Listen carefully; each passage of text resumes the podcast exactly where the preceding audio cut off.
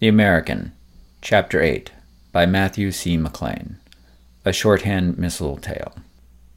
The pistol was an old Tokarev, complete with a star on the handle and no safety. A piece of surplus equipment that had probably been killing people in France's underworld since World War II. And now it was pointed at the high roller. Everyone, including T-Bolt and me, stopped dead, the jabbering of the crowd going quiet in a rush of inhalation. When T-Bolt did try to say a calming word to Sartre, one of Carlu's boys punched him in the face. Panic began to jabber at the back of my mind, and my feet suddenly felt too big and too hot for my shoes.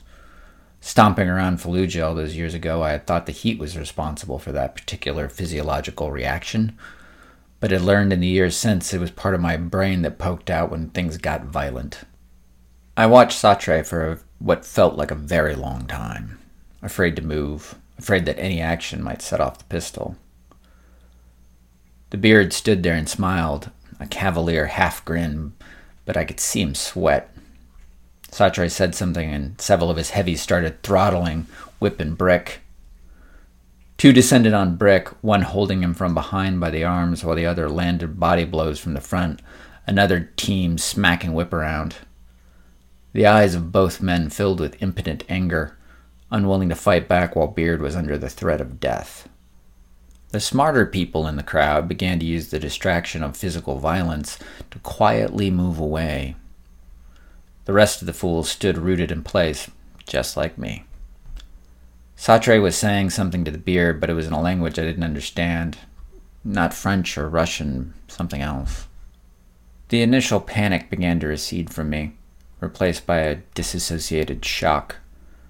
I marveled at the possibility that Sartre might actually shoot here in the casino in front of all these people. Staring at the pistol, my mind couldn't quite function enough to conjure up what the consequences would be. But some gremlin in the back of my brain began to speak with a lacquered tongue. It whispered about the resulting loss of business or official sanction, its honeyed tone speaking promises of destruction joyful at the idea that the casino might burn to the ground. Not even Sartre could get away with this. The spell was broken by Sartre reaching forward to crack the beard on the head with the Tokarev. Being shorter, he had to reach up so he didn't have the leverage to land much of a blow, but it was enough to cause the other man to bend at the waist. Sartre grabbed him by the back of his collar and began to wrangle him towards the exit. To my horror, I realized he was taking the beard to the palatial and very public entrance. I considered stepping in front of Sartre and trying to direct him towards one of the many side exits. Even with the gremlin whispering about sweet destruction, the man in the driver's seat wanted to do his job. But then I thought about the pistol and decided Sartre knew exactly what he was doing. Trying to divert him, even with everyone's best interests in mind, might just get me shot. Instead, I followed him. Sartre and his group of apes beat on Beard and his crew, ushering them out in a parade of domination and submission. Behind me, I heard the crowd collectively release its breath and break for the room's other exits, even though they probably would have been safer staying where they were. Sartre was making a show of it, pushing the beard out in front of him, kicking him in the ass, grabbing him by the neck again, he had stopped waving the pistol around, but made sure that anyone that passed by saw his treatment of the bigger man. The crowds parted for them with the occasional gasp or disapproving glare from someone shocked at such unseemly behavior.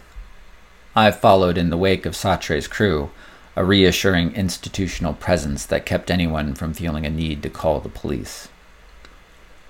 Out in front, under the blazing lights of the casino's marquee, Sartre didn't stop. He tossed Beard down the short flight of steps to the wide sidewalk that ran between the casino and the promenade that separated it from the Mediterranean. I could feel the sea breeze make its way across the traffic that darted over multiple lanes, over the wide pedestrian walkway, and finally to my grateful, overheated face. The beard had clearly been roughed up before. He took his roll down the stairs in a way that minimized physical damage, absorbing it into his shoulders rather than his, rather than his head or neck. The early spring air guaranteed that the damp of the sidewalk stuck to him, along with whatever detritus he rolled through. But he came up with that cavalier half grin on his face and waved to Sartre as if he had been shown to the door by a genteel host. I could see the flint in his eyes, though, the hard anger that promised future retribution. I had to admire his self control. His boys didn't manage so well. While Brick was too big to be thrown down, he lost whatever dignity he might have retained by turning to scream obscenities upon being released. He only succeeded in drawing the attention of passers-by that might have otherwise ignored the entire spectacle. Whip didn't resist the launch down the stairs as well as Brick, and didn't manage it as well as his boss. He came up with blood on his face and joined Brick in his screaming. The weakest of the three, I noted. A moment later, a long, sleek sedan, resplendent in the reflective lights of the casino, shuttled up in a cloud of quiet German engineering. With another flash of his white teeth, brittle and promising reprisals, Beard stepped into the car and disappeared behind opaque glass. Sartre stood at the top of the casino stairs, arms akimbo, his own grin wide and victorious. His entourage joined in the glow of their boss's triumph until one of them leaned forward to whisper in the shorter man's ear. Reminded that he had just committed a rather public crime, Sartre's facial expression changed to someone who had just remembered a, a soon to be missed appointment. Perhaps, it said, it was time to leave.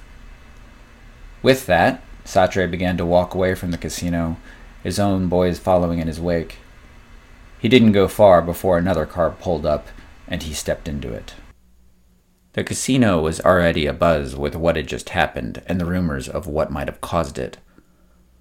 Those who hadn't seen the pistol expressed skepticism of its existence, that disbelief growing with each retelling of the story. This was bolstered by the casino staff acting as if nothing had happened.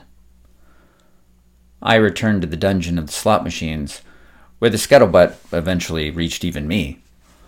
I listened and learned the beard's name was Merrick Mitnick.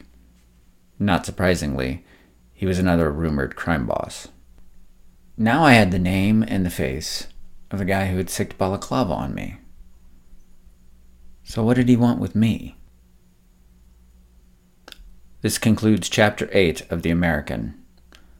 Join me again in a couple of weeks for the next installment. I look forward to seeing you again. Well, metaphorically speaking.